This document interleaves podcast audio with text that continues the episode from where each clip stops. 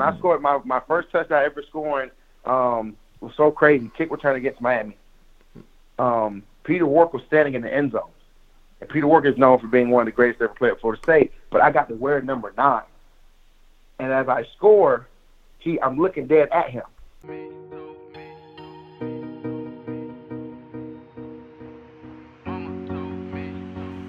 Hey, what's up? This is Peter Warrick, aka E Dub, in the house. So we're listening to Hear the Spear, presented by Nole Game Day. Go live, go Noles. Hi, this is Charlie Ward, and you're listening to Hear the Spear. Go Noles. This is Terrell Buckley. You're listening to Hear the Spear, presented by Nole Game Day. No Bloody. But perhaps better known as the greatest corner to ever step on a football field, Deion Primetime Sanders. Great Deion Sanders, my brother. What's going on, man? I, I could wake up to that greeting every day, man. That was awesome. Hello, Noles fans. This is former Seminole Derrick Brooks, and you're listening to Hear the Spear, presented to you by Nole Game Day. James Wilder Jr. What's going on, James? Thanks for having me on. SSOD, Florida State or Die, and go Noles. William Bar None Floyd. Gentlemen, what's up? What's happening, guys? This is Logan from Hear the Spear, presented to you by Nole Game Day. I'm here tonight with our lead writer, Dustin Lewis, and our nerdy graphic designer, Fisher Atkins. How you guys doing this evening?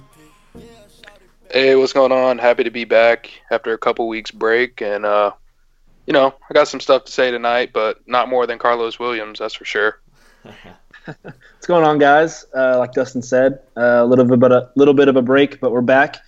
Feels good. I've been lying on a beach all week, um, so I'm refreshed and energized. Uh, like Dustin said, the interview we had with Carlos tonight uh, was was special and, and one of our favorites by far.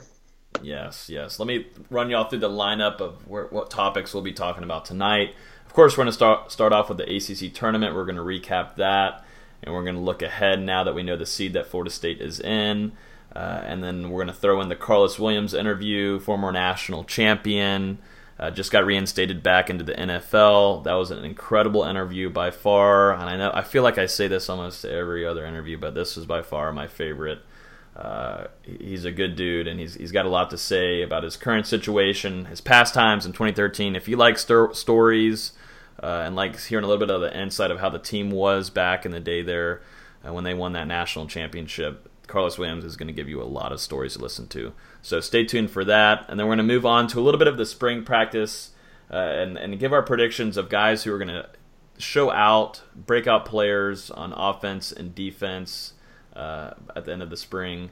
And then we're going to go over a little bit of the NFL free agency and some guys that signed new deals and switched to other teams. and there's a lot to talk about there. And then a little uh, at the end there, we'll go over a little bit of recruiting. But uh, let's go ahead and get started. This is Dustin's area. Uh, as we know, Florida State uh, had had a great run in the ACC tournament. Uh, Florida State made it to the ACC championship after defeating Virginia Tech 63 to 65 with a Terrence Mann lob uh, save it all. And then also Florida State took care of business against the number one seed in the tournament, Virginia, 69 to 59, 10 point win there. Uh, and then they faced Zion, I don't know who that is, but uh, they faced uh, against Duke uh, last night. Uh, they lost that game 73 to 63. Uh, Dustin, give me give me your reaction, uh, just how the tor- tournament went for Florida State, and definitely that game last night. I mean, I think it's definitely an encouraging performance for Florida State when when you look at the scope of things. You're not going to play three teams that good in a row until maybe not even when you get to the Elite Eight. I don't know if there's three better teams in the country to play back to back to back than Virginia Tech, Virginia, and Duke. And Florida State beat two of them, and they played well in, in both those games. They played a great half against Duke, and then the shots just kind of stopped falling. So I think a week of rest before Florida State plays their next game will do them very well. Mm-hmm. Going worth worth noting that Leonard Hamilton is now the governor of Virginia.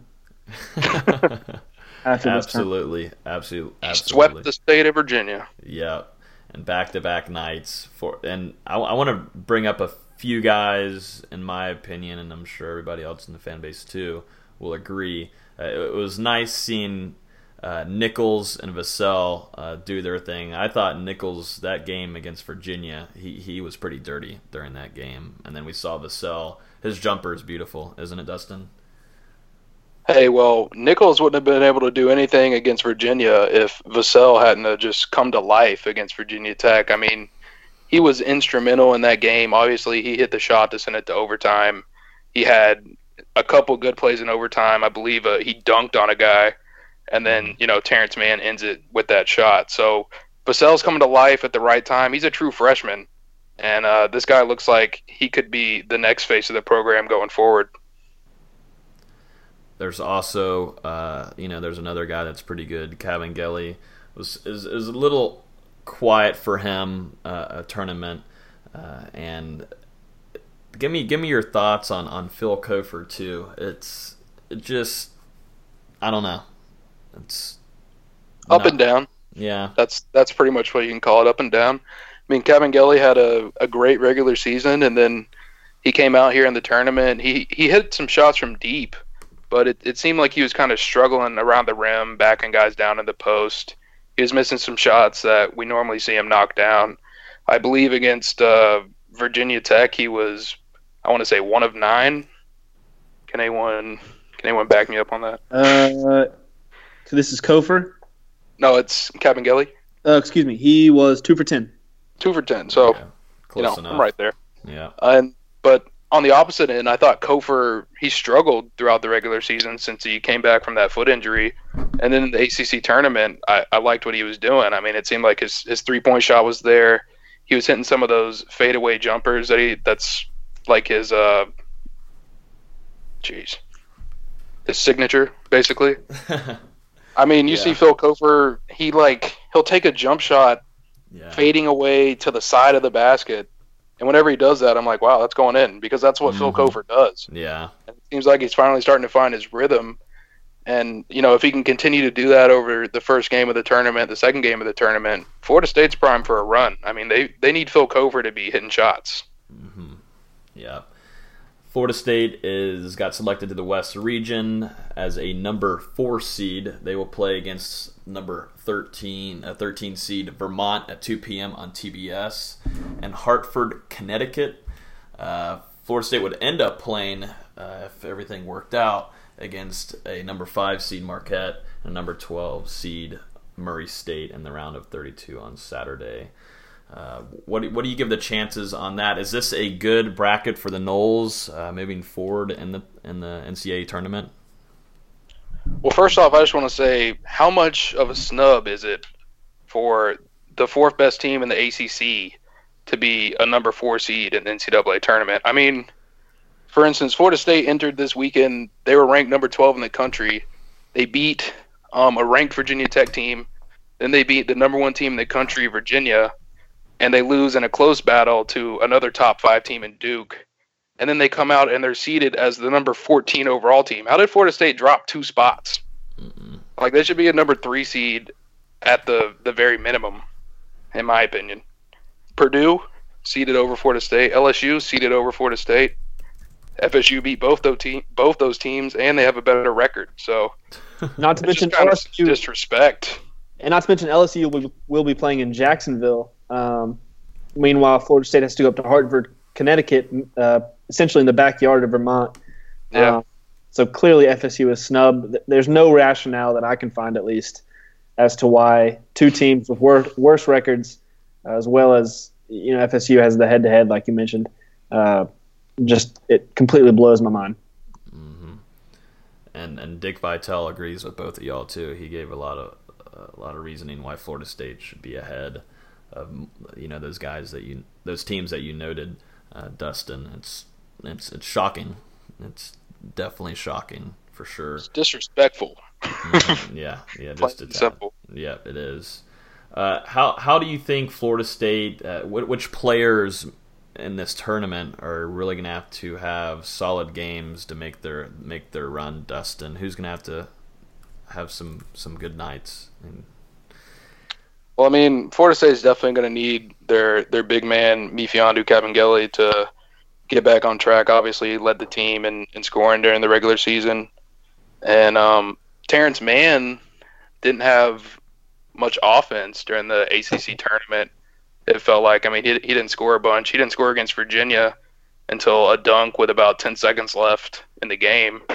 And uh, so basically, your two leading scorers right now are, are both kind of cold entering this tournament. MJ Walker needs to get back on track, and I'm I'm looking at Trent Forrest. I'm hoping this this uh, five days or so of rest can kind of help him because I don't know about you guys, but it seems to me Trent Forrest he looks injured out there. I mean, he's not playing with the same kind of speed that we saw earlier in the season. He seems to be affected by something. Uh, it, yeah, I, I agree. Uh, I noticed a little bit of a, a hitch in his giddy up, if you will. Uh, kind of looks a little bit sort of like what he struggled with sort of mid-season. I don't know if it's a foot or, or an ankle, but but yeah, I don't I don't think he's 100. percent Hopefully, he will be by come tournament time. I think you'd like to see Koumadje get back onto his game too a little bit. I mean, some like and definitely in the first game he should be able to take advantage of Vermont, who you know we talked about before we recorded Dustin about uh, some most of these guys on Vermont not even being close to uh, Florida State's size, and you can see Koumadje take advantage, and also the other guys, but Koumadje by far with his height. Yeah, the good thing about Koumadje is it's getting harder to to scheme him out of games. I mean, you know, earlier in his career, a team a team could just take him out of the game with uh, his limitations on defense, bringing him out to three point line and just having a big shoot a long shot to get him away from grabbing rebounds. But I really feel like he's progressed over his career, especially um, offensively now. He actually can move back to the basket and create some offense for himself. But you know, he's not a he's not a one on one player he's definitely going to need uh, space to be successful. But yeah, like we talked about, Vermont's tallest guy in their rotation is going to be six foot nine. So Florida State's going to have a huge size advantage here. And like you said, I think Koumadje could play a big role in out rebounding them by by a ton on Thursday. Well, we'll go ahead and transition now. We will definitely be recapping a lot of the March Madness games. So definitely, you guys make sure you're subscribed on iTunes and you know follow us on SoundCloud and all of that, whichever platform you're listening to. We will be recapping a lot of these games moving forward in March, so we'll get all your coverage to you uh, throughout the weeks ahead. But let's go ahead and plug in the Carlos Williams interview. Like I said, this was incredible. I think you guys will like it. So many stories from the 2013 team, his relationship with Jimbo Fisher, and also some of his teammates like James Wilder Jr. Uh, and and just some some awesome moments from his Clemson game, winning the the game winning touchdown in overtime. Uh, and how the locker room felt with Sean Maguire starting that game with James, Jameis Winston being suspended and then of course the national championship too. So definitely, guys, enjoy it. Here it is. They're making physical, hard for them to stop and make the adjustment to get the tackle. Here's second and ten. All kinds of time for Taylor, and he's got Carlos Williams, and he's in the end zone yet again. Every game he's played in, Just the second player in league history to score a touchdown the first six games of his career. Robert Edwards with the Patriots back in 1998, the only other.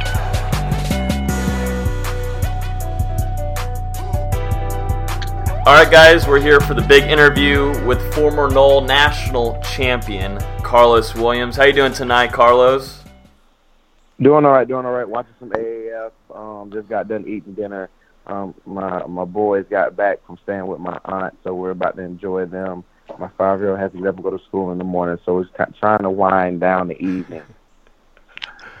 I got you. I got you. How how's training going so far? I know you've been on Instagram showing you out on the field and doing some stuff with you and your friends. Uh, how's that going? Mm-hmm. Training's going well. Um, we got a pretty good group of guys. Um, a couple guys from small schools. Uh, I want to say three older guys from um, some small colleges, some uh, JUCO, some D3 schools. Uh, one of my friends, uh, Prince, has actually played uh, in the AAF. He was actually on the roster for the Arizona Hotshots during training camp. He was cut, and now his rights are owned by Orlando Apollo, so he's waiting for his next foot in the door. Um, we got a couple kids playing at a couple JUCO schools. One's getting ready to go to JUCO in Mississippi. Um, we have a kid that played at West Orange High School here in Central Florida. looking to try to find himself back in school to try to play some football. And another kid, a close kid, um, uh, Cody, who played at my high school, is now on the roster at West Florida. So we got a we got a good little squad out there. We go at it twice a day, uh, once around 11 o'clock in the morning between 11 and 12, and then try to get back out there in the evening where we have a couple high school kids that play the local high school teams come out and get some work as well. Awesome, sweet deal. Uh, hey, Carlos, this is Fisher. Uh, just want to say again, thanks for coming on tonight, man. We appreciate your time. Um, Anytime. And I just want to share a, a, quick personal story while we got you on here. Um, your true freshman season uh, is 2011. Um, I can't remember exactly what game it was, but I remember uh, I was in seventh grade, a middle schooler, and it was always uh, such a, a, a, cool part of the game experience to be able to stand uh, near the gate and get high fives uh, from guys as they were walking out and getting warm ups. And I remember uh, saying, "Hey, Carlos, how's it going?" I remember you gave me a, a, head nod and said, "What's up?" And that was a cool moment for for a small kid like me. Uh, but uh, anyway, so as we know, you've recently been reinstated uh, to the league, looking to to make your way back into the NFL. Uh, what's your plan going forward, and how do you how are you approaching sort of taking these next few steps? We plan to take it day by day. I mean, since reinstatement, you know, it, it is a process, it's a long process. I mean, how many people understand that process? They don't only see what you know what the NFL puts out, what the headlines are, but it's a long process. Um, uh, you you you hear, you hear a lot, but you don't hear a lot. I mean, it's it's kind of bittersweet because you have this reinstatement and you're looking forward to hearing from teams, getting workouts, and hoping things go smooth. But you know, there's so-called quote-unquote red flags. You mean I, I've not played football in almost two years. Um, you know, I've been in the league's uh, substance abuse program for since I've been in the league, and I've had ups and downs in that program. But I mean, it, it's it's it's a day by day. You know, I get up, I work out, bust my behind, and hit the field twice, and making sure I'm eating right and making sure I'm uh, doing the things that's going to get me back to that elite level I was playing at before. You know, um, I stopped playing. So you know, you just got to take it one step at a time. And I mean, it's all it's all you can do. You got to wake up, put your hard head on, and go to work. And that's what I've been doing. You know, uh, I post on social media more now than I have been because you know I'm being reinstated. I know pe- people want to see where the work comes from. People want to see uh, the things I'm doing. So you know that's what that's that's what I have to do. Awesome, man. You know, personally, I'm a Steelers fan, and you got with the team in 2016 with your brother. Uh, and you know the whole drama between Antonio Brown and Le'Veon Bell. What was that uh, locker room feeling like? You know, when you were there, was it like it is how the media is saying it is, or is it a little bit more tight and Tomlin's kind of got it more under control? I mean, uh, when I when I when I was in when I was in Buffalo, um, we had a players coach. Coach Rex Ryan was a true players coach, um, and and I've never I've really experienced never experienced anything like it. It was for the players, all about the players. We had a lot a lot more fun than how when I was in Pittsburgh. When I was in Pittsburgh, it's strictly business. I mean, the NFL is a business. Coach Tomlin is, is a no BS kind of guy, and that's the way he ran his organization. Um, I think that's what you kind of have to have to be and have great success. Not saying that Coach Rex Ryan hasn't been successful, but Coach Tomlin and that organization was it was it was it's, it's almost like a culture shock, a culture change. Was it what was uh, you know your brother's uh, stud right now for the Steelers, and you know he probably definitely wants to stay uh, there. But is there any other teams that you know you'd like to go to, or just anyone that you get the availability for? Um, if I had to pick, honestly, if I had to pick, I would pick Tampa. I would I would love to go play for Tampa Bay. I grew up a Tampa Bay fan. I was there. I, I was a I was a little kid when um you know they won that Super Bowl. A lot of Noles played on that team. Um, I would love to go play close to home. I mean, I'm from Polk County, which is only a county away. Um, Hillsborough is right next door. Um, I, I actually I was over in Hillsborough the other day going to see my brother and my sister, my two oldest siblings that live over there. So I mean, I spent a lot of time over there anyway, and I believe my siblings will be at my house all the time if I live there. And you know, it's just close to home for me. Uh, going away to Buffalo, um, you know, being in a new city by yourself, and you know, you you you have all this money now that you didn't have before, and you know, you just start living fast. And I think now that I've been away from ball, you got to get it, take time to wind everything back and reel it all back in, and slow life down. And now, you know, I want to be closer to home. My kids all live in the state of Florida. Um, you know, my mother is right here. I have two siblings over in Tampa. It would kind of help me keep me grounded. You know, going away and being away from family and, and close friends, it will be healthy um, early in the process of playing football. And it couldn't hurt to team back up with your with your quarterback. Oh, not at all, not at all. I mean, that that'd be something that'd be interesting, but I mean, that'll come when if it mm-hmm. comes. You know, I just, you know, James is playing good football. You know, up and down, up ups and downs are going to happen. You play in the National Football League. Not every game's going to be perfect. Not season is going to be perfect. So you know, you just got to take it. You know, you got to take every, all the criticism. Criticism you got to take with a grain of salt. I mean, you got to let it be. You know, a chip on the shoulder, a pep on the shoulder. We got to be able to knock it off and continue to play good football. I think I think he's been able to do that. He's handled himself like a professional. Even with Fitzpatrick was playing well, held himself like a professional. Even with the things he had going on, missing football games, I think he held. Uh, he he acted like a professional, handled like a professional. I think he's going to do great things moving forward. Absolutely. Hey, well, as a Bucks fan, I'd love to see you uh, wind up in Tampa when it's all said and done. That'd be that But, was pretty um, awesome. That was pretty amazing. Yeah, for sure. Carlos, when you switched to running back at Florida State, uh, whose decision whose decision was it, or who brought it up first? Was it you or the coaches? And how tough was it to switch positions during the middle of your college career? Coach Fisher asked me to play running back after my freshman year. I had the highest kick return average in the country, um, in 20 in 2011. Um, it was, uh, I mean, it's not something I want to do. I was number one safety in the country. Um, I was getting ready to play. Coach Stoops had put a lot of trust in me, and he he he he made a dime package and a lot of blitzes that allowed me to test the field my sophomore year. Um, when we uh, when Coach Pruitt came in, the system was different. Um, it, it, it, it was it was it was more complex, but yet it I, I didn't feel like it fit me. Coach Stoops would put off the field to make plays, go make plays. I called the defense, go make plays. Coach Pruitt was more structural. You had to be at the right place at the right time and do this, move like this, move like that. And I like to play with with a lot of freedom within structure. Um, James had got a shoulder injury against Pitt and wasn't gonna play against Nevada. And coach and Coach Jimbo asked me if I would play running back for the week, and I did, and I never went back. With how everything, uh, oh, keep going. That that first carry was a 65 yard touchdown. I, I didn't think I was going back to defense after that. Probably not. Probably Yeah, not. I don't, think, I don't think there was a chance of me going back to defense. No turning back after that one, No. especially for FSU fans. Uh, with how everything turned out, and you know yourself getting drafted by Buffalo and having some success there, are are you happy with with how it went? You change into a running back? Most definitely, you get paid more offense. I truly believe that. I truly believe you get paid more. The guys that scored touchdowns, the guys that dance in the camera, the guys that put the ball in what I call the big rectangle because I think it's that simple. Um, I think they get paid the most. I mean, it, it, it's football. We're, we're entertainers. We're we are paid to entertain.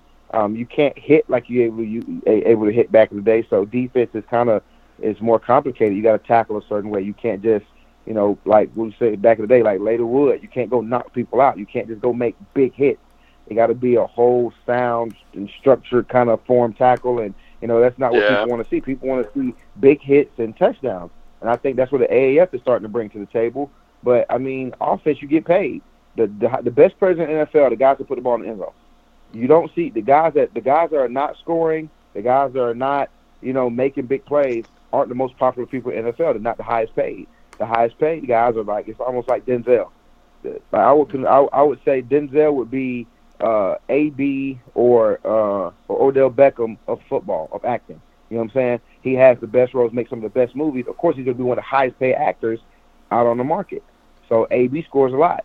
Odell makes some of the best, craziest catches, uh, yards after catch, touchdowns, and he dances and he puts on the show. He's the best entertainer in football, so he's going to get paid the most. So I mean, offense definitely um, is, is is is scoring touchdowns is one of the best reasons why I love to play offense. Putting the ball in a big rectangle, having 20, 30, 40, 60,000 fans screaming at you, and you're just standing just one man with one ball, and everybody's cheering for you. I mean, that's that's that's an amazing feeling. And you know something about scoring touchdowns in the NFL too. Scoring nine of your own your rookie season with the Bills. That was crazy. That was crazy. That's a crazy experience. That was crazy. I mean, my first carry, I, I watch it sometimes. I'm like, uh, I, I don't know what I was even looking at. I, end up, I, I ran into Richie. I ran into Richie Incognito, and I just ran. I just bounced off the. I bounced off him and just ran away from Mike Adams. and I was just like, whoa! I, I realized I'm, I'm finna hit the end zone, like I'm about to score. And then Sammy came and Sammy said, "Los, you just scored." And I was like, wow, like this is what it feels like to score in the NFL. And I could hear the stand, the, the fans going crazy. The Ralph was shaking. I mean, those fans, those are some amazing fans. I can't lie. They're they're pretty they're pretty wild. I mean, scoring inside the Ralph is like every time you score inside the Ralph is like scoring against Clemson in overtime and dope. oh yeah, we got a question coming up for that. We got that coming up. Do you, do you have the ball? Your first touchdown? I have every ball, Okay. every ball, every ball, every single. Where are you ball. keeping If those at? ball- if I don't have the ball, a family member has the ball, and I and all my family keeps my stuff. I can go to a family member's house and see my stuff sitting in the house.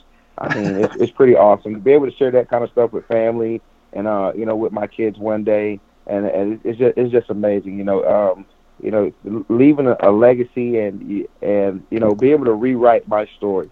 You know, my story took a break. I had writer's block. I call it sometimes when you write my story, and you know just able to pick the pen back up and start to rewrite it. And I think the ending of my story is going to be one that people people will never forget. And I, I that's I think that's the mission I'm kind of on right now. Rewriting, rewriting, finishing a story that people will never forget. One that you know is going to be you know read and, and looked at and talked about for ages.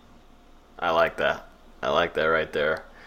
Going back a little bit to your days at Florida State, uh, how were the practices? And definitely in 2013 with uh, future NFL pros like Telvin Smith, Timmy Jernigan, Lamarcus Joyner, and I know they were probably talking trash to you whenever you moved to offense. It's like going into war. it's like it's like it's like it's like watching your favorite war movie. 2013 was was an exciting season because we learned how football was was it's a business. Jimbo treated treated us like grown men. When you clock in, you go to work. When you clock out, you do what you want to do on your own time. But when you walk when you walk inside this facility, when you step on that football field, it's about business. And he had been changing the culture since he had got to Florida State, but I think it hit its peak in 2013. I mean, think about the guys we had drafted off the offensive line alone. You had mm. th- almost three guys with a thousand yards. Your tight end almost had a thousand yards. Your, your all three running backs had seven plus touchdowns. You had one over a thousand. Me, I went over seven. James went over five. I mean, your defense. Everybody on defense got drafted. I mean, it's a war zone. It was a it was a legit war zone. You had to you had you. It's never there was never a downtime in practice where somebody didn't have their mouthpiece in or helmet strap. Who who talked the most trash? I need to know this. Ooh, talk the most trash. I don't. I ooh. Telvin Smith gave gave Jalen a run for his money. Telvin Smith was a real good trash talker, but he was real good at manipulating you, and, and he was a motivator too. I mean, when I moved to offense, my first day of team run, we called it 435, and Coach Jay Graham nicknamed it 435 because I was in the meeting room. They're laughing at me. Oh, no, you get to go to 435. I'm like, I don't know what that is. Well, you're gonna see it at practice today they were giving me all kinds of hell because I'm not used to running the football on that level. You know, you got to read the defense backwards and stuff like that. So my first hit, Telvin and Christian Jones sandwiched me, and my mouthpiece fell out, and they gave me a hard time. So the next time I got the ball, I hit the I hit the gap full speed, and mm. I and after that run, they came to me after practice. Hey, look, Los, hey, doing you can't run the ball that hard. Like we stud. like we're not taking it down to the ground. You got to chill out. But the intensity of that drill kind of helped me kind of define my running style. I've always played defense, always been the aggressor on that side, but now I have the ball in my hand. And I always tell people this: if I get to you before you get to me, I'm going to win. I, I, I can assure victory if I get the ball and I hit the gap and I meet you in the gap and I beat you to Mm. the hole before you get there. I'm gonna win nine times out of ten. Right down their throat. Yes. And then you had Timmy J, who, who uh, Timmy was the, one of the nastiest three techniques that we that ever existed in college football. I mean, people talk about Marcell Dareus, he played the zero. People talk about the Ndamukong Suh, I think he played the zero. Timmy played the three and the 5 and he was nasty. Yeah, I'm you got talking about. I don't think I don't think there's a double team in the country in college football that could have blocked Timmy Journey. he he got to have a lot of respect on his name. He was one of my favorites to watch. Yeah. Loco Ocha. Yeah. So you said Yeah. you said you're gonna win nine times out of ten. You think you think Loco Ocho's the one? Most definitely the one. I wouldn't let Tim touch me with ten foot pole. Nobody wants listen, listen, being a big back, you would think that con- I, I love contact. Don't Get me wrong, but I'm not an idiot. It's a lot of people in football right now wouldn't let touch me. Like my, I wouldn't let my brother. Hit, I wouldn't let my brother hit me. Look like? Think I would? I, like we tell, we talk about it all the time. If I see you in the hole, think I would let you hit me? Number one, come on. Like I watched my brother do pa- uh, uh, pass rush. He obliter- He only. It's only two backs in the NFL that ever gave him one of the best shots. One happened to be Kareem Hunt, and he, ooh, ooh, ooh, um, I, ooh he hit. I, he gave my brother one of the best shots I've ever seen. But you, th- like, you think I'm gonna let you just run from ten yards away and hit me while I stand there and chop my feet? No, not a chance. Go for the happen. feet. Go for the legs. It's not gonna happen. Yeah. What do you mean? I get I get paid to secure the block, whether it's hit you in the hole or cut you. I'm out to win the. I'm out to win the play. I'm I'm winning the drill. Uh, Carlos, sticking with 2013, when did you know Jameis had a chance to be special? And when was the first moment that you knew this team was going to win the national championship? When he when when, when he beat when he beat Clint, when he when he beat out Clint in the spring game. Yeah. When he beat out Clint in the spring game, and people and we all know, and, and people that know football, Clint was a great quarterback. mhm Minus the size and all that and all the other things they threw at Clint. Clint was a great quarterback. Clint had the intangibles to be a professional NFL quarterback. He had the arm. Uh, he could read the coverage. I mean, he had all the intangibles to be a great quarterback. They just downplayed his size. Went to West Virginia and threw that ball across the field. You know, concussions got in the way, and you know your health is more important than the game. And we all understand that. We respect that. Man, are still close today, but he had the intangibles to be great. And when you have a young guy who, who, the time he came on campus was known for being one of the greatest in in high school football. I mean, come out there and just perform the way he did in that spring game, and then the fall before that, went to the Orange Bowl. We were practicing, and Coach Stoops, you know, he he knew Jameis was going to be pretty pretty darn good. Him and Marvin Bracy were on scout team. Second defense was in there, and Coach Stoops told us what was coming. He's going to run a deep post. Let's see if you guys can cover it. He threw a deep post over cover four and bombed us like it was nothing. But the action of his shoulder and wrist, like he barely flicked the ball. And Bracy, being as fast as he was, just he could have backpedaled to beat us. He was running so fast.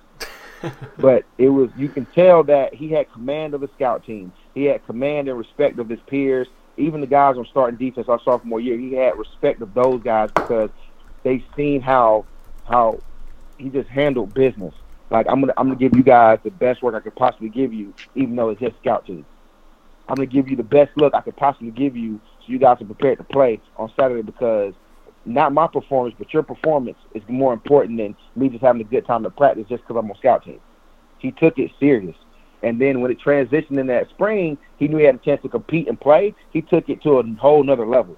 He commanded respect. He demanded respect. He got respect. And then when it was time to shine, it was, he had no no choice but to respect him. Whenever y'all went to Clemson and beat them in Death Valley, a butt whooping there, is that when you were like, all right, this is natty time? Like you felt it then? Like Clemson didn't have a chance. I think I think that's one that's one of the only games ever in my life that when I stepped off the bus, you ever you got you ever take just take a step back and just look at the people that's around you, mm-hmm. and you think about the guys before our class, Bjoern Werner, Tank Carradine. I mean, we had Vince, we had Vince that just left. Uh, Nick Moody had just left. I mean, we had B Jinx that was playing my freshman year. I mean, we had guys that were like, whoa, like we got guys that's going to go to the league like right now. And then you look at your roster, like, all these guys are about to get drafted. Like we're winning, like we're winning, we're dominating teams, we're beating people, we're beating people up bad, and now we get to go play Clemson. They don't, they don't stand a chance. Like they don't stand a getting off this bus, they don't stand a chance. The opening kickoff, they didn't stand a chance. Mm. When we when we when we lined up on kickoff, obviously opposing teams, opposing teams' is defense would watch our kickoff. They would stand up and watch because they knew what was about to come down the field. Well, this is about to be reckless abandon. Like, like this, like this is pure, this is pure hell going to come down the field. if you ever go back and look at the tape, we had Chad Abrams, who was a who who was assassin, Telvin Smith, Christian Jones, Marcus Joyner, Terrence Brooks, T. Hunt, Tyler Hunter, me, myself, Nick Waisome. I mean, we had assassins, and we didn't care about our bodies. Mm-mm. I mean, we were made to not feel pain and to inflict only.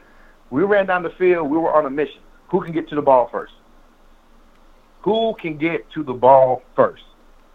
And I think that summer we had started our program where we wear um, our speedometers on, on, our, on our in our pads and on our um, our workout gear, and we were running 21, 22, 23 miles an hour. Jeez. I mean, we were hauling down the field. I mean, we were getting down there. It was it was a competition to get to the ball, and meanwhile, we were still running through people's soul as we got down the field. Mm-hmm. Clemson didn't stand a chance when we got off that bus. They had no idea what what was coming. No idea. No, they they learned pretty quick. What I think I believe it was Lamarcus Joyner who got the pick on the first series, if I'm correct. Yes. Mm-hmm. And that changed a lot. I was there. I was I was up in the nosebleeds for that one, but that whole stadium changed quick. It went from loud as all get out to very quiet. And then Very never quick, got let again. No, but it turned into an FSU home game there in the third quarter. Definitely did. They fans start leaving early. It was bad. But I do think that was the turnaround of their program. I mean, they uh Deshaun Watson was just getting everything underneath itself and I mean, he ended up being what one one of the greatest college, college quarterbacks to play the game. And you can't take that away from him. I think that was a turning point for Clemson. I think they got tired of us beating up on them. And I think, you know, that's that's what started developing Dabo really start developing their their their their character there. I know the way they do things, the way the way they perform, the way they play, their attitude towards the game, and they having they have recent dom- dominance over the ACC. Speaking of like running over people, I remember that game too. Nick O'Leary uh, had that vicious run over on uh, Travis Blanks from Clemson. That was Beautiful, beautiful. You know, you know, it's always good when a hometown kid goes away and plays a school, plays at a school that plays his hometown team every single year, and then you get beat almost every single year if you're playing against your hometown team. Like, why don't you just stay home? You could have been a winner. if You chose to go lose. Yeah, Travis Never took it the got Travis took it the hard way. Oh, Man, speaking on speaking on Clemson, um, 2014, uh, taking on Clemson in Tallahassee. Uh, Jameis Winston suspended. Sean Maguire is starting that game. Um, uh, that was Deshaun Watson's freshman year. Um, I think you might have done something uh, pretty significant in that game um, towards the end. So I'm going to play uh, a quick clip, and I'll ask you. I'll ask you a question. Snap, handoff. Carlos hangs on. Bobs to the Bobs to the left side. Ten to the five, three, two, one. Boom! Noles win! Noles win! Noles win! Carlos Williams with a 12-yard touchdown run to the left side of the formation. Celebrate, Seminole! Celebrate! Dance to the war chant! Noles beat Clemson 23-17. Carlos, take us through that play. Take us through that moment. Take us through that really entire game. Uh, what did you feel like? Um, the defense played a great part. Like defense played amazing. You know, they had a very ex- explosive offense, and uh, and defense got got the ball back. You know, they stopped them from scoring. Period. And uh, we ran two plays, and the plays that we worked on, I scored on the play against NC State. Um, it, it was a simple and tight zone to the right and a cutback. I'm following Freddie. I'm reading. I'm reading the front line. I'm reading through the front side three technique, and it kind of led me back door. But the safety didn't go at the motion the first time with Nick. Um, was hoping that the safety got out the way, It kind of cleared a clear path to the end zone, straight north and south. Um, he didn't go. I ran into him and kind of rolled over top of him, and you know, without without any hesitation, Jameis and, Co- and Coach Fisher, hey, it right back. Gonna do the same thing all over again because that, that safety's gonna move this time. They're thinking hard play action, a pass to the tight end, a hard play action, a kind of quick game. So we ran it right back, and this time, this time the safety moved. Uh, Vic Beasley, who was the first round pick uh, by the Falcons later on, ended up squeezing real hard.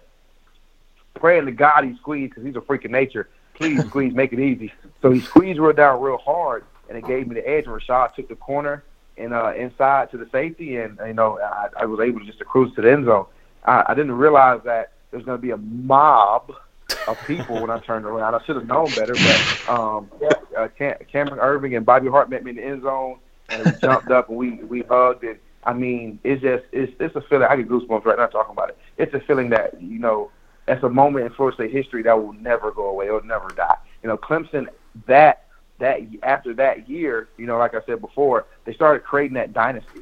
Tajh Boyd, we beat them up until my sophomore year. Then we come back our junior year, we beat them there, and it's whoa, you know, mm-hmm. whoa. It's it's it's I don't know. It's it's it's breathtaking. I mean, that whole stadium. Then Sean, Sean was prepared to play. I mean, we missed Jameis, yeah, because Jameis was our undisputed leader. I mean, unquestioned leader. Like he was, he was a voice. I mean, he was, he was, he he was it. Him and Telvin, him and Telvin were it. And then after Telvin left, we had him. But Sean was, he was prepared to play. no question, prepared to play. Anytime James was out, anytime James was sick, anytime you know James wasn't getting reps, Sean was making the plays. He was making the throws. He was making the reads. I mean, he was a leader as well, and we respected Sean just as much as we respected Jameis. Sean put in the same kind of work James put in. So when we walked out that tunnel with ten in the huddle, there was there was no question that we could go out there and beat Clemson. We wasn't afraid that we that we wasn't we were going to lose that game. We had all all confidence in him. The play, the, I remember the big the big play um to Rashad for the touchdown. Beautiful read. Took the one on one. Took one of the best receivers in in ACC history over their defensive player. Touchdown. I mean, he was he was prepared to play, and uh, we came out on top because of Sean. Yeah, he made a he made a big play in that game, and I'll never forget. Uh, defense made a huge stop. I think they recovered a fumble. Uh, the camera on TV actually caught Sean Maguire mouthing, "Oh my God, we just got the ball back." Um, and then he goes and makes that special play to Rashad, and then goes to overtime, and then you you cap it off with a with a big run. Um, definitely a special game. I think we almost tore down the, like that that the little the the door that the band comes through at halftime. Yeah. so many people in that area. You were on cleats and that concrete. People were slipping and falling, but I mean, there's, there's no better feeling. No better feeling than that. There's no better feeling than than uh, o- overtime victory. When you score a touchdown in overtime, you feel like the man. Like you feel like you're like the man walking on the moon. Like Yeah. I just made the play to end the game. There's no more play. Like the game's over with. Like I scored the defining points to win the game. And you know what? It's no better feeling than having your teammates embrace and and just the excitement. And James was so happy for Sean because Sean played a great game. I mean, he he did he didn't manage the game. He went out there and played a great game. I wonder- mean, he led us to victory. I want. I, I, sorry, I just wonder how J- uh, Jimbo was when you know that news came out the night before. I believe at like nine o'clock or eight, nine o'clock, and then you know it was supposed to be just the first half, and then it was suspended for the entire game. And I wonder how Jimbo's mentality was in, the- in the locker room, uh, talking to the to his players and all of that. Carlos. He was cool. I mean, you know, you as as as, as, as a coach, you want to be as calm, cool, collected as possible. I guarantee the kind of words you said to James was, "Come on, man!" Like he gave him with Chris Carter. Um, but I mean, he was cool, calm, cool, collect. Like I said, we were confident in Sean. If anything was to ever happen to James, Sean could have led us to victory. I still believe we would have been in the same the same spot we were if Sean played the entire year. We would have won those games. We would have went out and played, and the games we played in the postseason, we would have been fine. Sean was a leader. We we we were just blessed to have Jameis Winston in our locker room. Sean was a great quarterback. I mean, he. I mean, it, there were a little little bit more attention to detail. There was a, a little less freedom because Jameis was. I mean, Jameis made plays that a lot of people. Jameis threw a touchdown to KB. I think the, the year before, the year when that championship, laying on his back. I, I think it was against. I, I, I want to say it was against Bethune Cookman. He was falling backwards, sliding backwards, and threw a touchdown to KB at the corner end zone. I mean, I've never seen anything like that. The, the pass to Boston to Kenny Shaw in Boston College was, was ridiculous. I mean, Nick, Nick, he threw one to Nick O'Leary that was ridiculous that same year. I mean, Jameis just had that it factor. Um, but we were very confident. I mean, he was confident. We were confident, and we just had to go out there and just play, execute. We did that. Uh, you talked a little bit about uh, going down on, on kickoff. Um, and, you know, we mentioned how, you know, you played safety early in your career and switched to running back. Um, I want to go back to uh, t- 2012, um, playing Florida in Tallahassee. Um, this is kind of the game that kicked off the, the winning streak for you all. Um, and you had a big hit uh, in that game. That kickoff was the the the the payback for the fumble I had earlier. I fumbled the ball earlier on a kickoff return. I ran in the back of Chad by accident, and I got hit from the side and coughed the ball up and gave him great field position. And I believe Mike Gillislee scored the touchdown like on the next couple plays. It was a terrible feeling. So that next kickoff, I told him, I'm gonna beat y'all to the ball, and I'm gonna assassinate Purifoy. I'm gonna, I'm gonna, I'm gonna try to knock him out his path. He didn't see it coming. I ran down the field. I bent the corner, and my only thing on my mind was try to rip his helmet off his shoulders.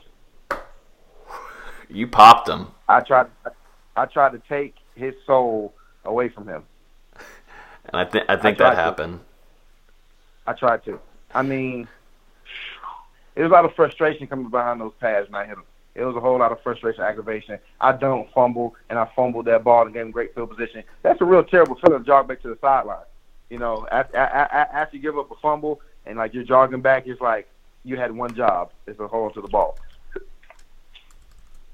Uh, one more play that was kind of pretty significant in your career. Um, some game against I think the I think y'all played Auburn uh, out in like California.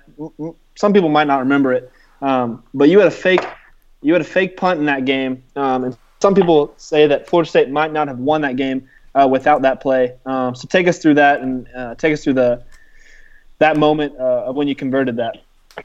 The good old fake punt, man. I mean, that play is that play is hilarious. The story behind that play is hilarious. So we're on the field, and Coach Fisher always, if it's third and long, third and certain distance, he'll just flick his hand, and that means kick, now, get get it out of here, kick it out of here. And it's almost something you got to pay attention to your coach. I mean, I'm I pay attention to a lot of small things. I knew my coach did that on, on third down. If it was deep, kick it out of here. Fourth down, kick it out of here. Get it out of here. Kick it. Go talk to coaches about defense. What we can, what we're looking at. How's it looking upstairs. But Coach Kelly had asked him over the radio, "Hey, you want to go rock it?" He did his finger. He said, "Let's go," and he walked away. You can hear him talking. You can see him talk to the defensive coaches. So he told us on the sideline, "Rock it. Go out there. We changed formation. We shifted formation." And Jimbo's looking like, "Hey, what is it?" He said, "We call rocket." Ball snaps. Dan Hicks gets the ball, toss it to me. I lost about three yards because I had to give myself some space. You can hear Coach Fisher screaming, "No, no, no, no, no!" Bend the corner. I start beating Ray Ray Armstrong around the corner, hit to the first down marker. You can see him go, "Yes, yes, yes, yes, yes!" And literally, that that moment was, I mean, later on that drive, James had a couple great runs, put us in field position, and then Devonta Freeman busted open with a power run into the end zone, and that kicked off kind of that momentum change of that entire game. And that kind of brings it to another big moment too. Whenever uh, Kermit took it to the house in Pasadena. I told him not to come out the end zone. That's the craziest part because it was it was pretty deep, and I was like, "No, what? They're hauling they're hauling behind downfield. I really don't want him to bring it out." So usually it's up to me. If I see I see a lot of pressure, I hold my hand out, tell him no.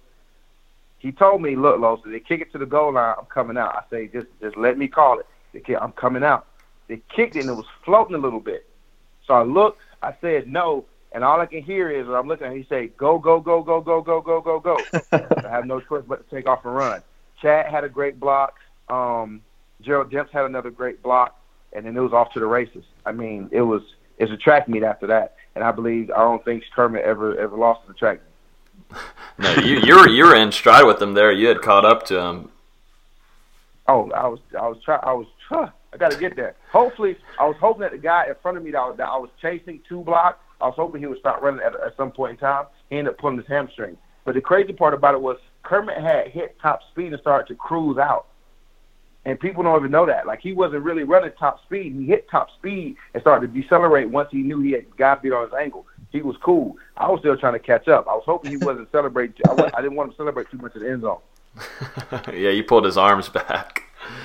Yeah, I didn't want to celebrate too much in the end zone. I didn't want anything disastrous to happen. I had to catch myself a couple times. I've had to catch myself a couple. When I scored my my first touchdown ever scoring, um, was so crazy. Kick return against Miami. Um, Peter Warrick was standing in the end zone, and Peter Warrick is known for being one of the greatest ever played at Florida State. But I got to wear number nine, and as I score, he I'm looking dead at him, and I want to jump on him and take a picture, like just be in the camera. But I was like, oh, that's like 15 yards. So you kind of got to reel yourself in, and that was just that was just against Miami. Like he got a hundred yard kickoff return against Auburn in the national championship game. Like you know, I didn't want anything to go downhill from there. But I mean, he handled he handled himself like a professional right then, and it was just that's one of the greatest moments in college football history. Jimbo Fisher doesn't play those games with celebrating that much. He got on to Nooney the last couple of years about that. He yeah, he's uh like I said, he's it's a business, man. It's a business. It is a strict, strict, strict business. But I can say, and I guarantee a lot of guys that play for Coach Fisher can say it paid off in the long run. Yeah. It paid off in the long run. Carlos, you were pretty vocal on social media last year about Florida State. You know, obviously their struggles, losing the the bowl streak. What do you what do you think were some of the main problems with the team last season, and how do you think they can turn it around in 2019?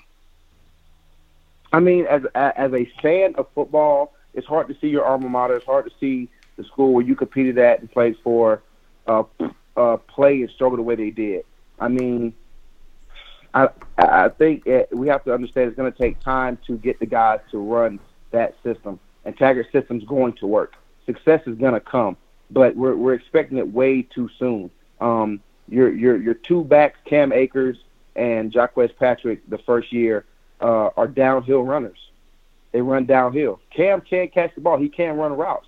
But when you get Cam a full head of steam downhill, I don't think there's a better back in college football. When you get Jacques Patrick seven, six yards deep in the backfield and run downhill, I don't think there's a better big back in college football.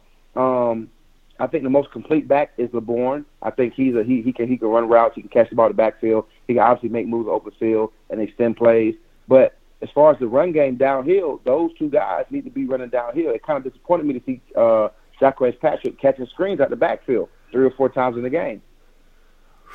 Yeah, that was tough. Watching Jacques get out there and get passes thrown to him off the screens just didn't seem to work that well. I mean, it's a, it's a part of the offense. I understand, but at the same time, it's, it, those guys wasn't fitting the system. And I've been in the system where I I, I I fit in Buffalo. I knew Coach Rex Ryan ran the ball downhill because he did it every year he played with the Jets.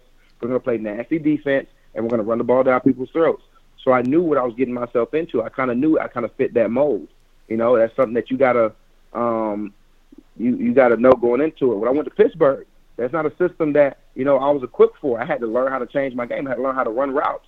I had to learn how to move without the football a lot more than I did in Buffalo. And that's something that you know that Le'Veon was able to do, and now he's what one of the best backs in the league. So you know you got to be prepared for the for the system difference. How was it practicing? Just kind of going back to one of my questions in Pittsburgh. How was it practicing with Le'Veon Bell? Because it's it's shown and it's been told that he does during his off season. He's always there. Definitely like with AB too. They're both alike. Uh, training really hard, but how was it like in practices with Le'Veon Bell? Did he give you some tips during the time, or you know while you were there? It's like watching a human highlight reel in practice. Jeez.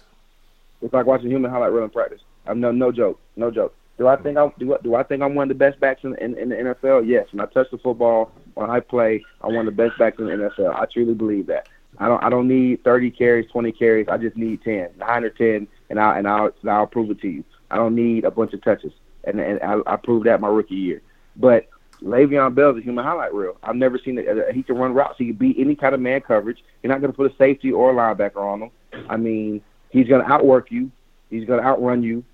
I mean, he's gonna he's gonna he'll make you miss in the phone booth. And then on top of that, AB, I've never seen a guy catch footballs in 10 degree weather with no gloves on. No, I've, I've I've seen him with practice videos and all that kind of stuff, and he acts just like he's in a game. It seems like. Yeah, he pra- he practices like it's a game every day, every single day. He practices like he's in a game every single day. Every catch has to be toe tapped. Eh, eh, eh, I mean, every ball is going to be caught, eyes, hands to eyes, to pocket, to tuck, to run. I mean, in every place like that. When he blocks, he's going to block you. Mm-hmm. He's he's gonna he's gonna he's going to block you. He's gonna put hands on you. He's gonna play violent when it's a run play, and you don't find that in too many receivers that does that. I mean, you got some guys that block, some guys that run out there and get in the way. AB's gonna block you. I mean, I've seen those two guys. Man, they go at it. I mean, and they, and it's, and it's pure competition inside those practices. And they just got paid too. And two different. That's crazy, Yes, crazy, both- man. And the same year, they're gone. Same year. Would have never thought that this time both last year. Never would have thought it. Uh, I mean, it's like I said, I've been away from football for for quite some time. It's a business, man. I mean, it's a business. It's it's a true business. I, I think I, I think it's a business. I think a lot of things were said that kind of blew people's minds. I think a lot of people have a lot of freedom to do what they want to do, and I think that's blowing people's minds. Going to my last question here for the pod podcast, uh, I, I want to just get your uh, thoughts about your favorite memory while at Florida State. It can be on field, off field, uh, while you were studying in the library. Uh, and who was your closest teammate while you were there? Someone that you hung out with a lot? Um, and just give us a little bit of that. My my cl- I would go with my closest teammate. I mean, I played both sides of the ball, so that, that that's Mhm. kind of hard. I mean, that that'd be that'd be that's that's kind of hard to kind of say. I mean, it's real that's real hard to say who my closest teammate. I hung out with a lot of people. I mean, I played running back. I did play DB. I played linebacker my sophomore year. We won the ACC championship.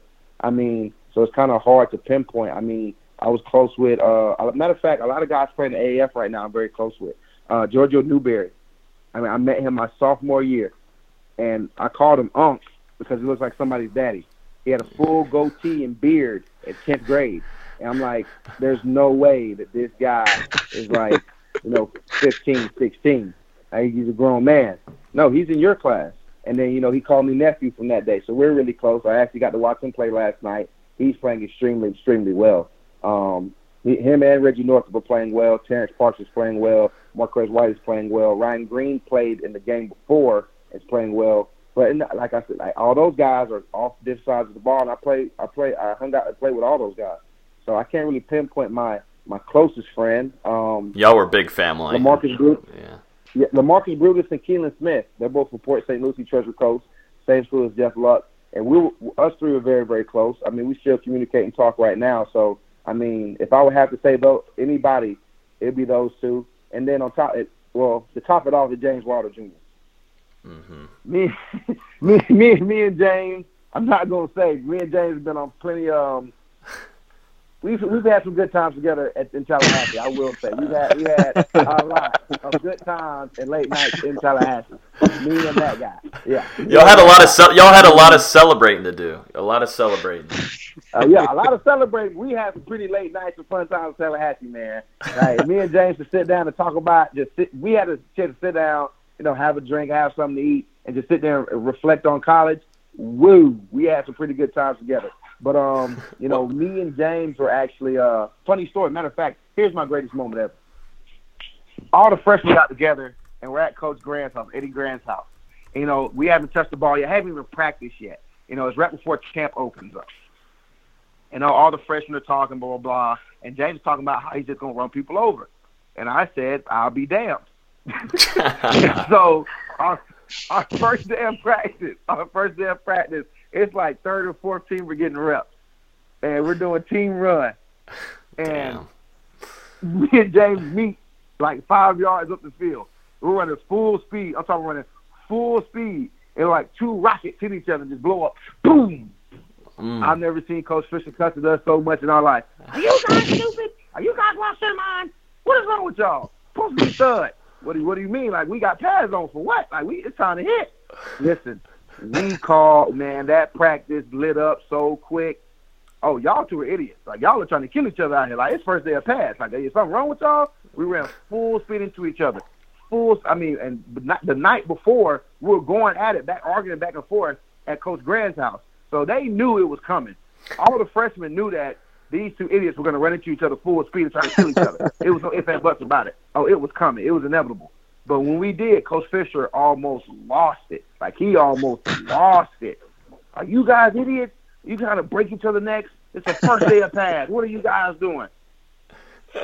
And, and So Ja- yeah, that was that was uh, that was that was definitely one of my favorite moments of playing college football, like at Florida State. That was yeah, that was, that got to be top. That got to be top three. Sure, he was saying I've got no number one running back in the country, number one safety in the country, trying to kill each other. First day. Yeah, yeah. Oh, it was bad. It, it, it also oh another one. Timmy Jernigan had grabbed uh, Sterling Lovelady and hip tossed him with one arm. he hip tossed him with one arm. I, me- I remember after that practice, Nigel Bradham, Nick Moody, all of our older guys went into you know they, they, they did interviews because official let um, uh, freshmen do interviews. They went to interviews. It was like, hey, who's the most impressive freshman of the day out of the class? Nigel Bradham said Timmy Jernigan. He's gonna be a day one. He's gonna be a day one starter. He's, he's gonna start day one. There's no way this kid could not start. He literally flipped a lineman over his hip using one bicep. We've never seen that before. We've never seen anything like that before in our life. Now I've seen some big people, but I've never seen a person that just that that strong. Mm-mm. No, Go, going a little bit back to James Wilder too, because whenever you had your kick return against Miami, Yeah, someone someone was Thank to you. blame for that. Thank you, James. oh, we talk about that all the time too. We talk about it all the time, all the time, all the time. Yeah, all the time. So, so James, you know I had the longest kick return in Florida State history, bro. It wasn't a hold. Yeah, that's what that that that's what that that's not what the flag said. So I mean, oh oh, remember I tell you about the speedometers we used to wear. hmm Yep. So Chris Thompson and Lamarcus Joyner had ran the fastest times over the summer, and we were in camp, and we, we were they were they were doing what we call coming out. So they were like on the ten yard line, going towards the end zone, and Chris Thompson had broke on like a stretch, and the Joyner was the backside corner, and they raced to the corner of the end zone. I mean, they were hauling tail to the end zone. They both clocked out at 23. No, it was 23-2 and like 23-5 miles per hour. Uh, I'm talking about. I've never, I've never seen two people run that fast in my life. In my life, Coach Vic was like, they almost broke the things. like they almost broke them. Like, I- they, like I've never seen him. Like they were getting it, and then Joyner tackled them at the two yard line. Joyner got him. Oh yeah, like you know, you, you see a play like you know, running back gets through the hole and they run about five or ten yards, but Chris Mhm. was running fast, and I guess like he seen Joyner running too, and they both decided we're just gonna take off and see who beat who meets the end zone. I've never seen two people run that fast. They, they, their acceleration was out out out of this world.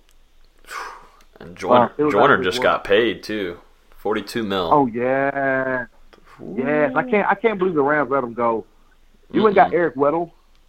yeah. Y'all ain't got listen. Don't get me. Don't get me started on. Listen, you want to have a regular conversation? We'll end the podcast. We'll talk about free agency. But I mean, you have no You have no idea. Free agency's been blowing my mind. Mhm. It's been blowing my mind. You got you went you went and got Eric Weddle. You let Lamarcus Joyner go. Silly. What what team do you think I- made the best I just move? don't this get it. offseason? Who do you think made the best move this offseason? Whew, I mean, Oakland's doing a pretty good job. You know, I got a lot of respect for um, Coach Gruden. Um, he actually did a you know quarterback camp he does pre-draft out at Wildwater Sports. Um, I've trained out there with Coach Tom Shaw since I've been a little kid, so I got a good I got to catch balls from the, all the top quarterbacks over the years that came out to his camp. Um, that's pretty cool experience. But I got to see him one on one. But he's a professional. I mean, he knows how to build a roster. He knows what he knows how to rebuild his team. He knows what he's looking for. He's looking for his mold of guys. I think he's finding that. Um, I, that move with AB, you got Derek Carr, a receiver that's going to put in the work. You know, he's not just a guy that's going to be that. He's not just a flashy guy. He he he's flashy, but he also works to, you know, to that level. He puts in the time and puts in the effort to deserve where he's at today. I mean, um, they just got the other guy from uh from uh the Chargers, their big time Mhm. receiver, uh Williams. And I Yeah. think he's gonna make a lot of plays for them as well. I mean their tight end situation is gonna get solved. Um their quarterback situation is solid. Um their run game. Uh hey, call me, Oakland. I'll, I'll be happy to come out. Um Yes, sir. but I mean I think I, I think I look good in black and silver. Who wouldn't look good? But I'm saying, but I mean, uh, they have a good team. Their defense is, is going to be solid. You got you went and got one of the best safeties in the game right now. I mean, so I think they're doing a good job out there.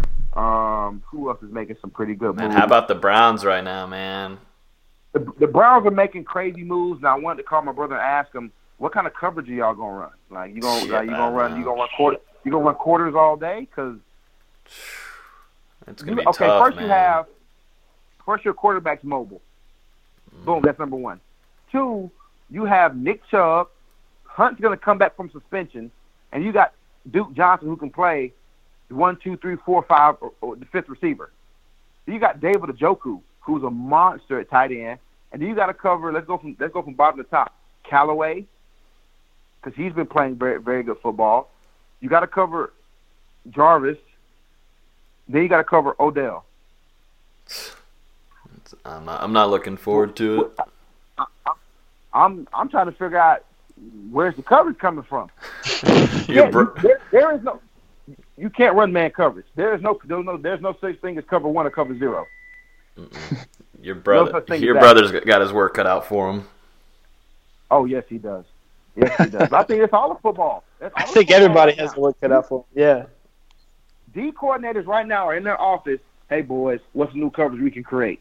You might as well go on Madden, go to create a playbook, and start creating coverages right now, because there is no way you can cover that field. And at any given time, the scary part is at any given time, it can be six.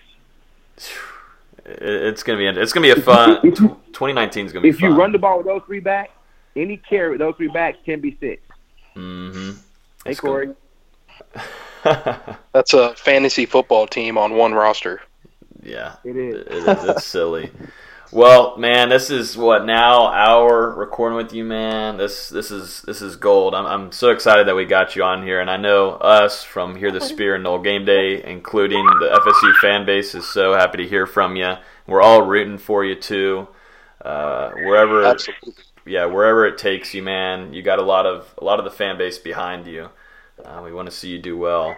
Uh, and and as always, Thank you, thanks thank for thanks for coming on here. Let's stay close contact. Hopefully, we can get you on here maybe next season or something like that and preview a football game, maybe a maybe a Clemson game or a Gator game or something like that. any anytime, anytime. In the meantime, I'm gonna send you a pigeon game. So just get ready to get beaten eight ball. any any any pitching game you want it in, I'm just get ready to get beaten eight ball.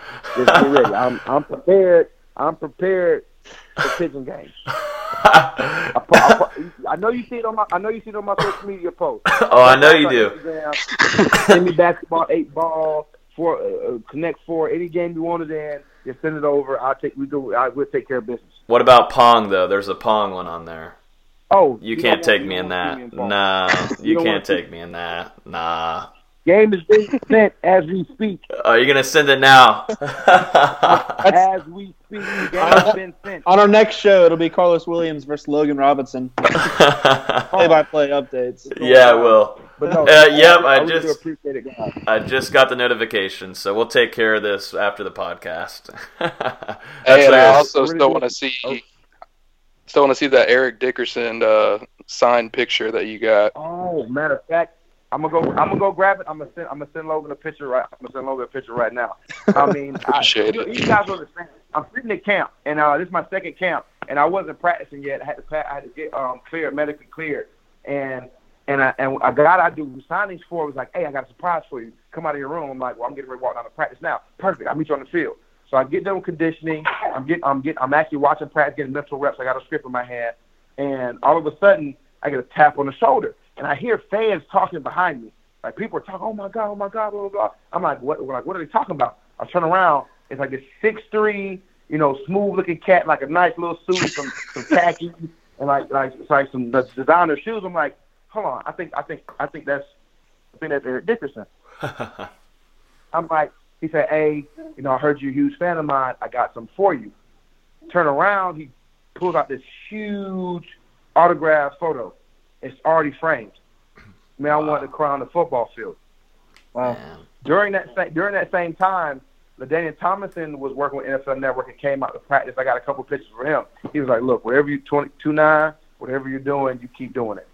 You know, we all have bumps in the road, we all have ups and downs, but whatever you're doing, you just keep doing it." And man, I mean that that meant the world to me.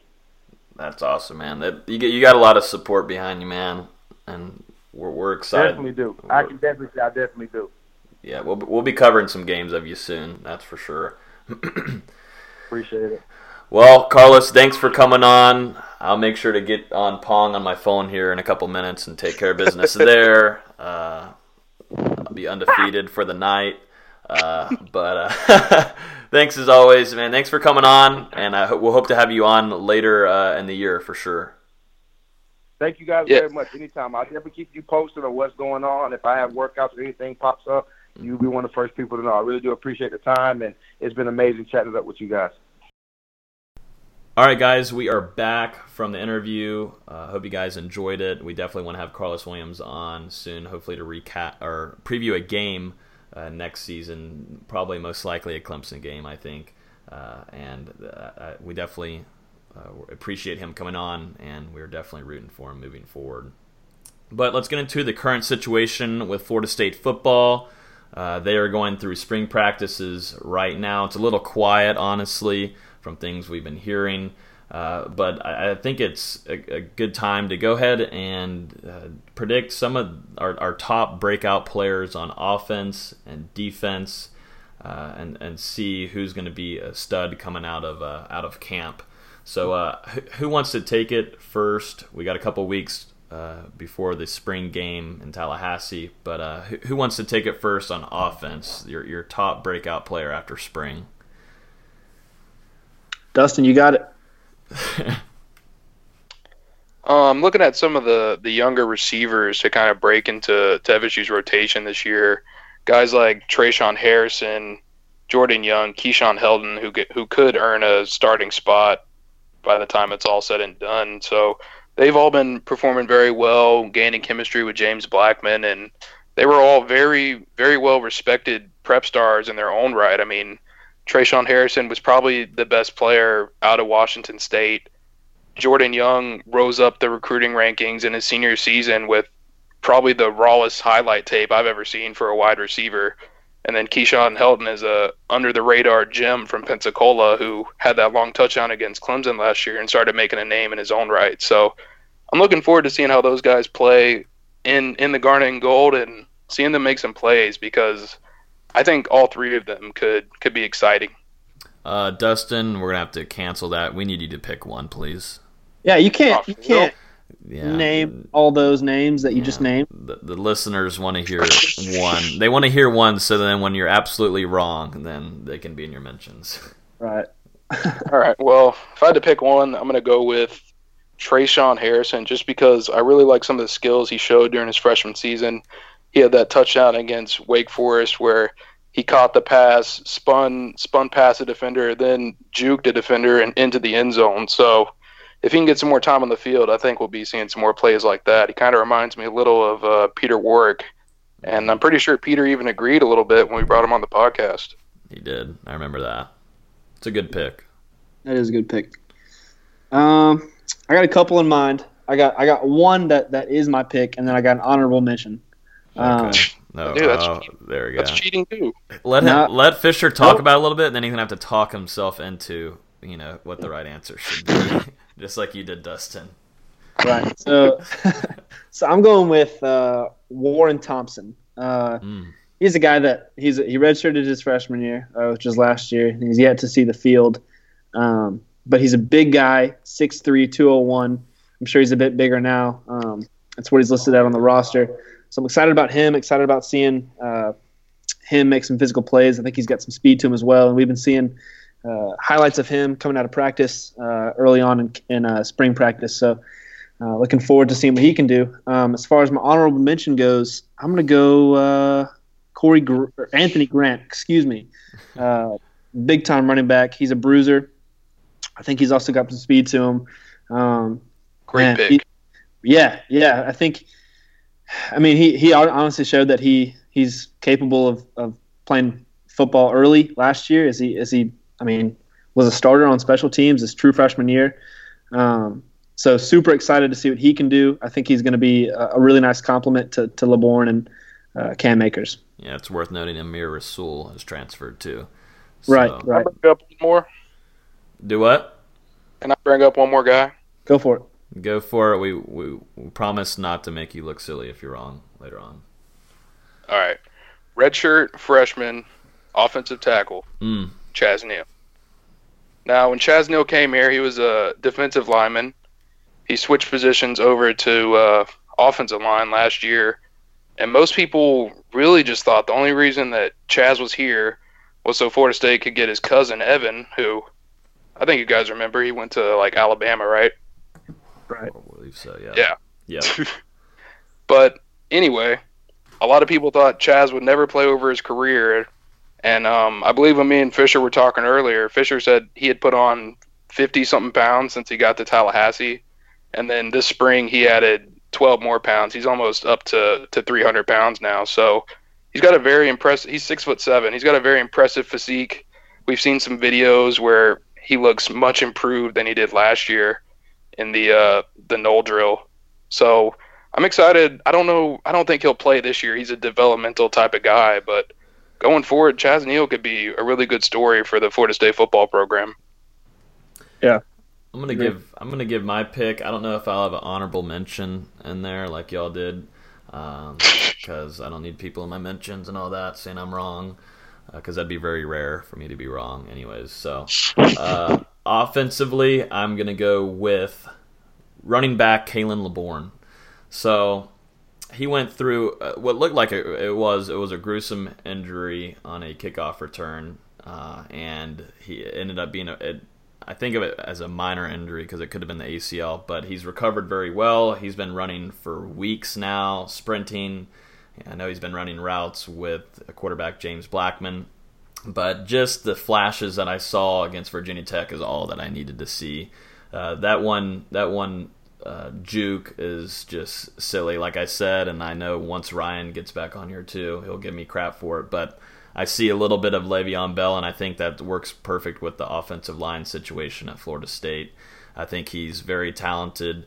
I think he's got the mentality, and the competition is going is has already started for that uh, running back, that starting running back position, uh, and I, I, think that just heats up uh, heats it up even more for him to get a, lo- a, lot of playing time, and I think it works just just works better than Cam Akers and Taggart's offense and the system that he runs. Uh, and I think he's a great ball catcher, as we saw definitely in the Virginia Tech game. Uh, and this this guy is someone to keep an eye on. Uh, for someone also that's in there, I would like to just note, since it's just on offense, it doesn't have to be a breakout player because we've already seen him play quite a bit. But to have a successful season, I think, or a, a nice spring from what I've seen so far and heard, I think I think quarterback James Blackman is is going to have a nice season. Definitely with his wide receiver targets that he has, and what I saw at practice with him connecting with DJ Matthews. That's gonna you're gonna hear that all throughout the season. Uh, him and DJ Matthews are a silly silly tandem. And then also the problem is is that he's also got uh, Tamorrion Terry, who's a deep threat, and we know James Blackman has one of the uh, one of the prettiest uh, deep balls uh, in the country, in my opinion. Uh, so uh, James Blackman's got a lot of targets. I thought the way that he was reading defenses and practice was was very nice. A, lot different than what Francois showed us. He, he, sits back. He's a little bit more relaxed, like he's noted in some of the press conferences after practices, saying that he's he feels a little bit. He knows that he's got to trust his offensive line. You can't be scared going out there. Uh, and and the way that he was